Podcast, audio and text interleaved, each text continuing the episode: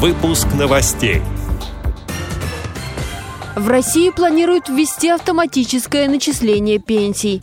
Студентам Ставропольского вуза рассказали о системе Брайля. В Российской государственной библиотеке для слепых прошла презентация многоформатного издания пьесы Грибоедова «Горе от ума». В Костроме стартует чемпионат России по шахматам среди мужчин и женщин. Далее об этом подробнее в студии Анастасия Худякова. Здравствуйте.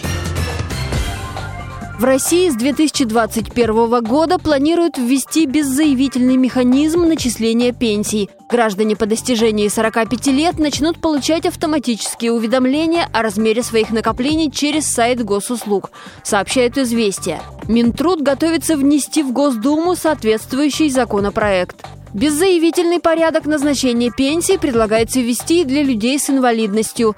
Инициативу министерства готовы поддержать все фракции Госдумы.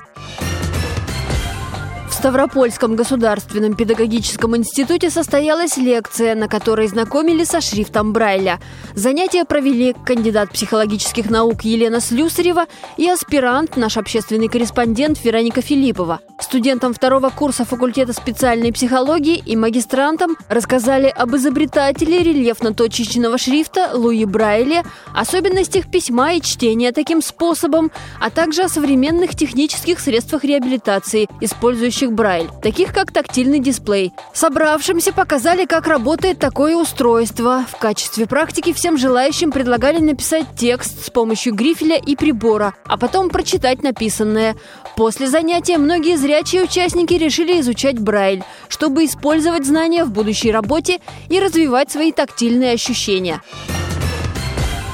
В Российской государственной библиотеке для слепых прошла презентация многоформатного издания пьесы Грибоедова «Горе от ума». Это совместный проект с Российской государственной библиотекой искусств.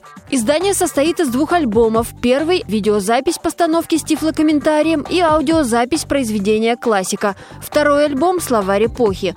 В нем можно найти, что такое тюрлюрлю, аксельбант и значение других слов первой половины XIX века, которые сегодня не употребляются в речи. Создатели использовали в альбомах множество объемных иллюстраций. Среди них не только портреты персонажей, а также костюмы, здание Малого театра и даже образец почерка Грибоедова. Подробнее о проекте рассказала директор Российской государственной библиотеки для слепых Елена Захарова. Уникальность этого издания в том, что это не воспроизведение когда-то существовавшей книги, издания, какого-то другого объекта, а это артефакт уникальный, потому что за основу взята запись спектакля и к нему подстроен как бы дополнительный информационный ряд, описание того, что связано с спектаклем, то есть малый театр, история написания пьесы, история постановок, иллюстрации, специально, не то что подобранные, они специально отрисованные к этому изданию. Мы же их не заимствовали нигде. Это все авторские работы. Это многоформатное комплектное издание, созданное именно здесь, в стенах нашей библиотеки, не имеющее аналогов. Проект задумывали для людей с нарушением зрения, однако, как отмечают создатели, издание поможет расширить круг ценителей искусства. Материал для выпуска новостей подготовила корреспондент Виктория Кораблева. В Костроме 18 марта начнут собираться спортсмены с нарушением зрения. Там стартует чемпионат России по шахматам среди мужчин и женщин. В нем примут участие представители 22 регионов, в том числе международные мастера спорта, мастера спорта ФИДЕ, победители и призеры всероссийских и международных шахматных турниров среди спортсменов с нарушением зрения. Костромскую область будут представлять три спортсмена, в том числе действующая чемпионка России среди женщин прошлого года Полина Тараненко. Чемпионат пройдет при поддержке Федерации шахмат России. Итоги подведут 31 марта.